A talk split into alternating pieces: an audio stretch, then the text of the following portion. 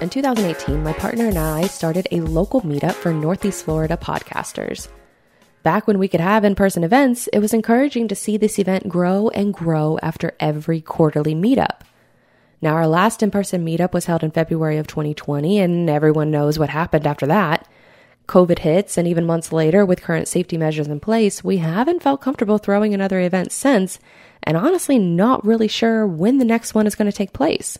And if I'm being 100% transparent, it's mostly for liability concerns, both for ourselves and the businesses that we would ask to host it. All that to say that when I went searching for content to add with the launch of my new show, the Digital Dispatch podcast presented by Freight School Playbook, I was really surprised at how many of the tips from our very first event are still valid today, even two years later.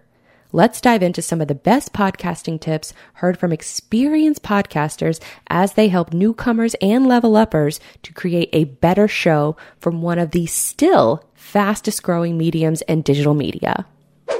Guys, I'm back with another video, and today I want to talk about how to get started with podcasting. Now, the reason these videos and these video ideas sort of came about is that here locally in the North Florida market, myself along with my colleagues, Botter Milligan of the Short Box podcast and Ryan Thompson of GAM Games Art and Music have been co-hosting some events here in town over the past couple months. One of them specifically geared towards podcasters and the other one specifically geared towards YouTubers and live streamers. And there was once a thought that we might combine the two events together but after hosting a couple of events in each of those different segments, we really sort of nailed down the idea that they need to stay separate because podcasting and video streaming is are two completely different mediums and they require different types of focus. So in today's episode I want to talk to you about how you can get started with podcasting using the same questions and the same tips and advice that we gave to dozens of people who have showed up to these local events here in the North Florida market. Now, before we get started, I want to read off a couple stats to you that is really encouraging about this medium because it, podcasting just seems to be growing and growing. It's been around for a while, I think since about 2007. That's when really the first podcasting genres first started to sprout up, but it's been growing as a dedicated audience. And just a few stats to read off for you is that over 525,000 active shows, specifically on iTunes, are available right now at any given time with over 18.5 million episodes in over 100 different languages. And now 44% of the US population has started listening to podcasts, and podcasters who specifically listen to them are extremely loyal. 80% listen to all or most of a podcast episode, and most of them listen to an average of seven shows per week. And this last important stat for you is that if you're looking to monetize your, your podcast in the future, is that 45% of all podcast listeners have an average household income of $75,000 or more. That means that these people are dedicated listeners. They're increasingly listening to more and more shows. It's becoming more widely adoptable throughout the entire country. And those people have a, a dispensable income to spend. And so a lot of these people might be involved with business businesses or brands that could look to partner with you in the future. And if you are watching this video, you're obviously interested in starting up your own podcast, or maybe you've sort of started, installed, and, and want to get back into it. So that's going to be the real focus of today's video is that we're going to get into the, the common equipment that is used, uh, software for editing, and then distribution of those episodes whenever you get them finished. Now, it's, it's not going to be a super detailed, this is going to be a rough overview. We're going to go into more in depth with each of these different platforms in the future during future events. Uh, but I just want to dive into a few different notable stats as far as this medium is concerned. And now, the most recent event we talked about the equipment that we use and the editing software. And some of this some of the software that you want to use they come in all in one packages but then there are other packages that you could get that are either free they're open source and and you can utilize them to your advantage. So going into the first step is is recording your show. You want to make sure you have a really really good sound quality as far as your show is concerned. And, and you can get that with a regular desktop mic that you can find on amazon uh, or you can just use your cell phone camera. I've seen plenty of professional broadcasters using just their cell phone voice recorder or video recorder and that's how they get their audio for the show. And a lot of times that can be suitable too too. But you want to make sure you have really good sound quality and you want to make sure you test that sound quality and test the recording of it before you ever hit record. For this very video, I spent a good hour of testing video and and sound quality and mic setup and proper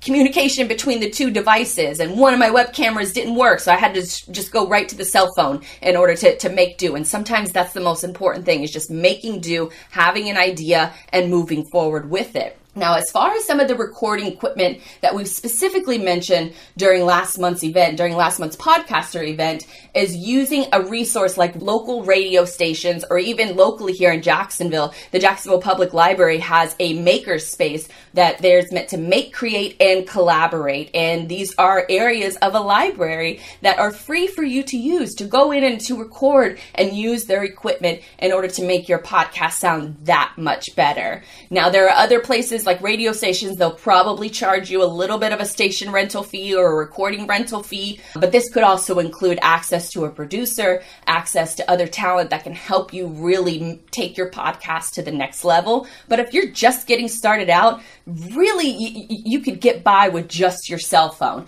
But if you're looking to make a little bit of an upgrade as far as mic quality is concerned, there's a Blue Yeti USB mic with different audio settings. That's one that I use for a lot of my different videos. And the great thing about the Blue Yeti is that it has different audio settings on it. It has different settings for, and here I'm going to show you really quick. On this mic itself, it has different settings on it so that you can record just you by yourself. You can record two ways. So you and maybe you have a co-host with you or somebody that you're interviewing, or you can record an entire room. So there's different settings on that particular style microphone that could help you as far as what kind of show you're going to have. If you're going to have just a solo show, you probably just need a standard microphone. And those you can get pretty affordably on Amazon or like a local, you know, guitar center or some kind of store like that.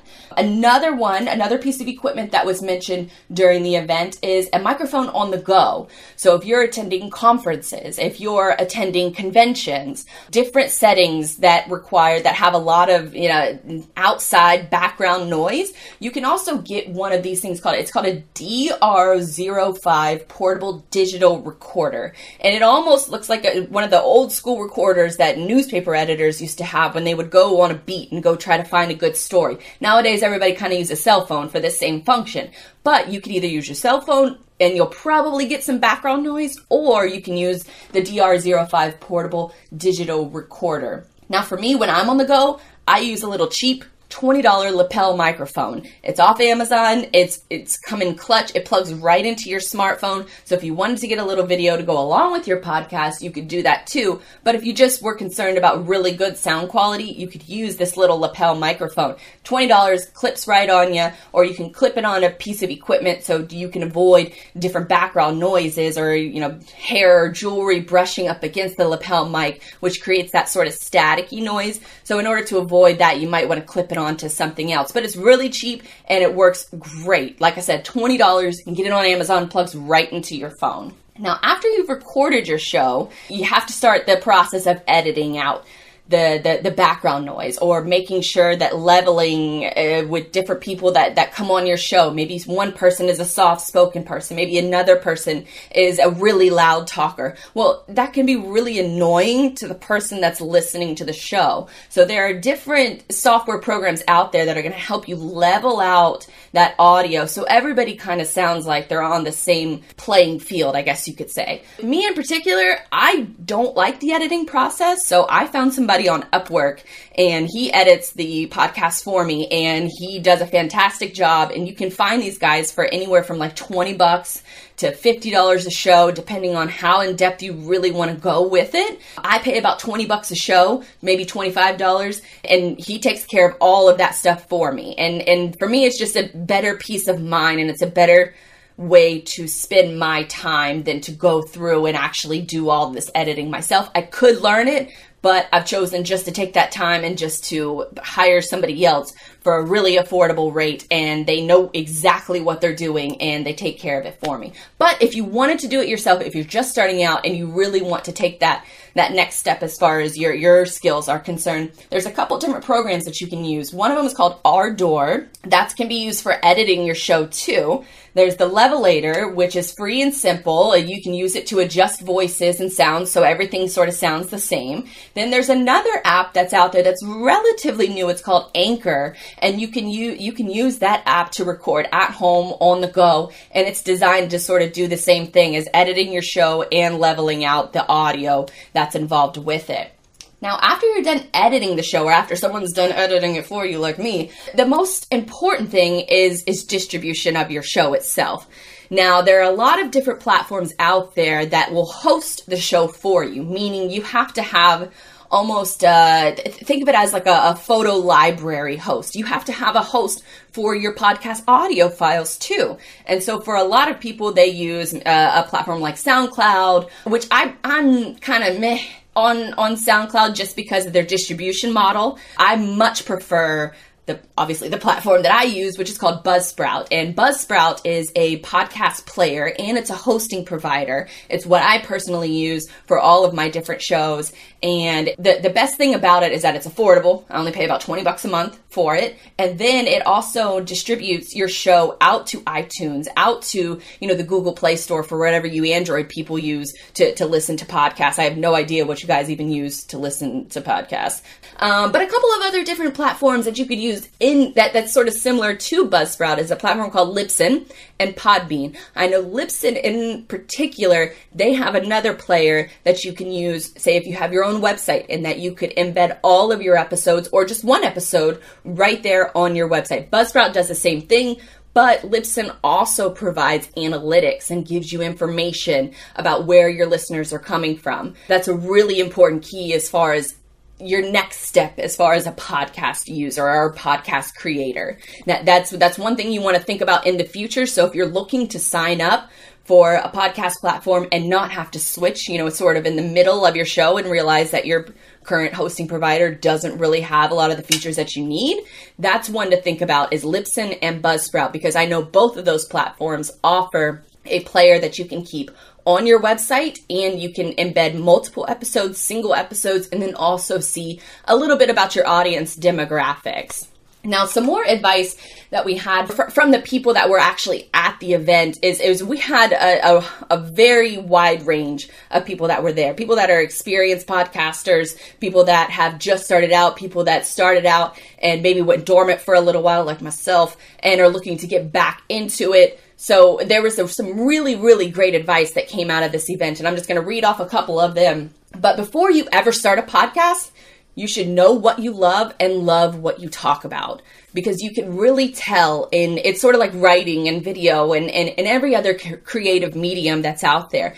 If you love what you're talking about, if you love what you're writing about, if you love what you're creating, it will show in your work. If you don't necessarily love it, the audience is going to feel that in your voice. So it's important to keep that in mind that you want to talk about something that you love and that you're already passionate about because then it's going to make the grunt work of creating a podcast. It's going to make it a little more difficult if you don't love what you're already talking about.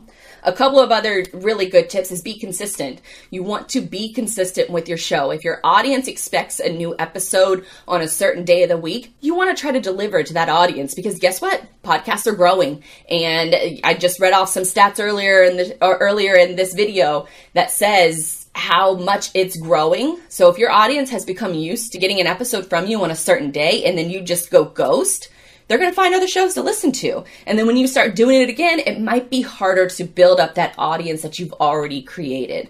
So if you want to be consistent, you want to pick a day that you think you're going to realistically be able to record every week, every month. Pick a day and stick to it. Be consistent so that your audience doesn't feel like you ghosted them.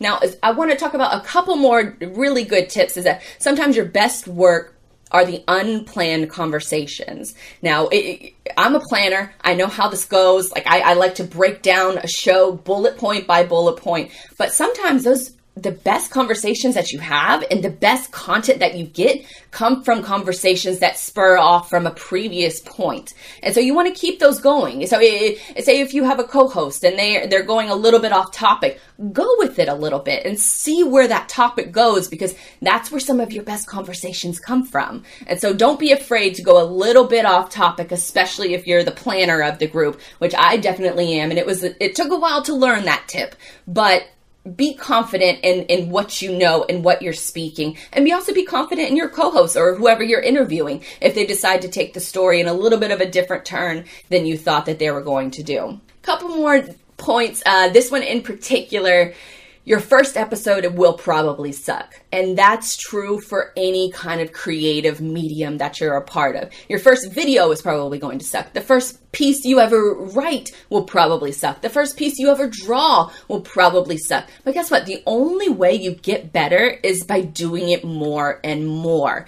And that's an important tip to take away. If you take away anything from this video, I want you to keep your confidence, keep consistency, and just to make sure that you recognize that you're only going to get better the more you do it. And the more you do it, the more you'll be fascinated by other podcasts and other hosts, and you see what they do and you see what they like, and you pick up different traits and different tips from other hosts that that that may have a, a, show format similar to yours or it might be completely different. But that's the only way you're going to get better is if you stay consistent and you keep doing it. Your first show is probably going to suck but guess what? You won't know any difference until you do it you know for episode after episode after episode and then you go back and you listen to it and you think wow i really could have done a lot better but i'm glad that i'm growing as a professional as a podcaster one more tip if you plan to have co hosts, don't be afraid of having different voices on the show. You don't want to have a table, a round table of everybody who's agreeing with each other because then that just creates sort of an echo chamber of your own opinion.